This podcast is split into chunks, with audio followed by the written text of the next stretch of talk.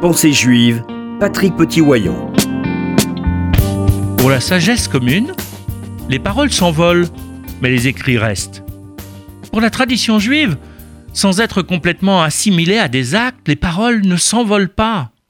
Elles engagent l'homme qui les a prononcées et qui doit les accomplir dès lors qu'elles sont émises.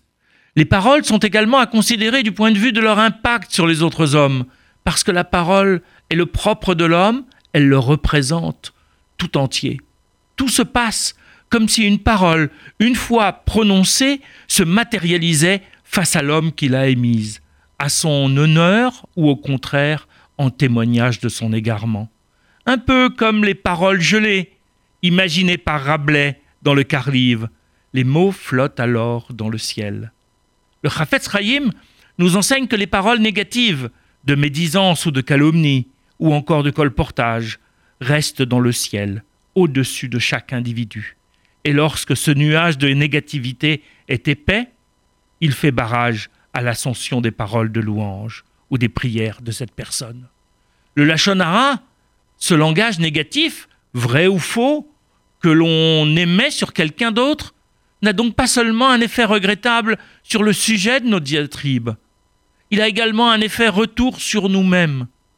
Il nous rend inaudibles vis-à-vis de Dieu. C'est une sorte de dévoiement de la spécificité humaine qui nous a été accordée par le Créateur.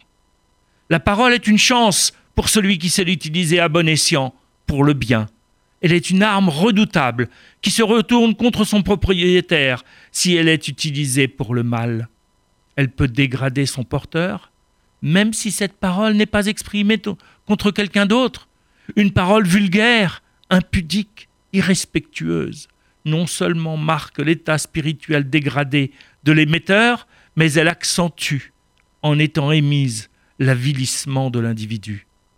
Par l'image mentale qu'elle provoque, par le sentiment qu'elle génère, elle enfonce l'homme dans la matérialité.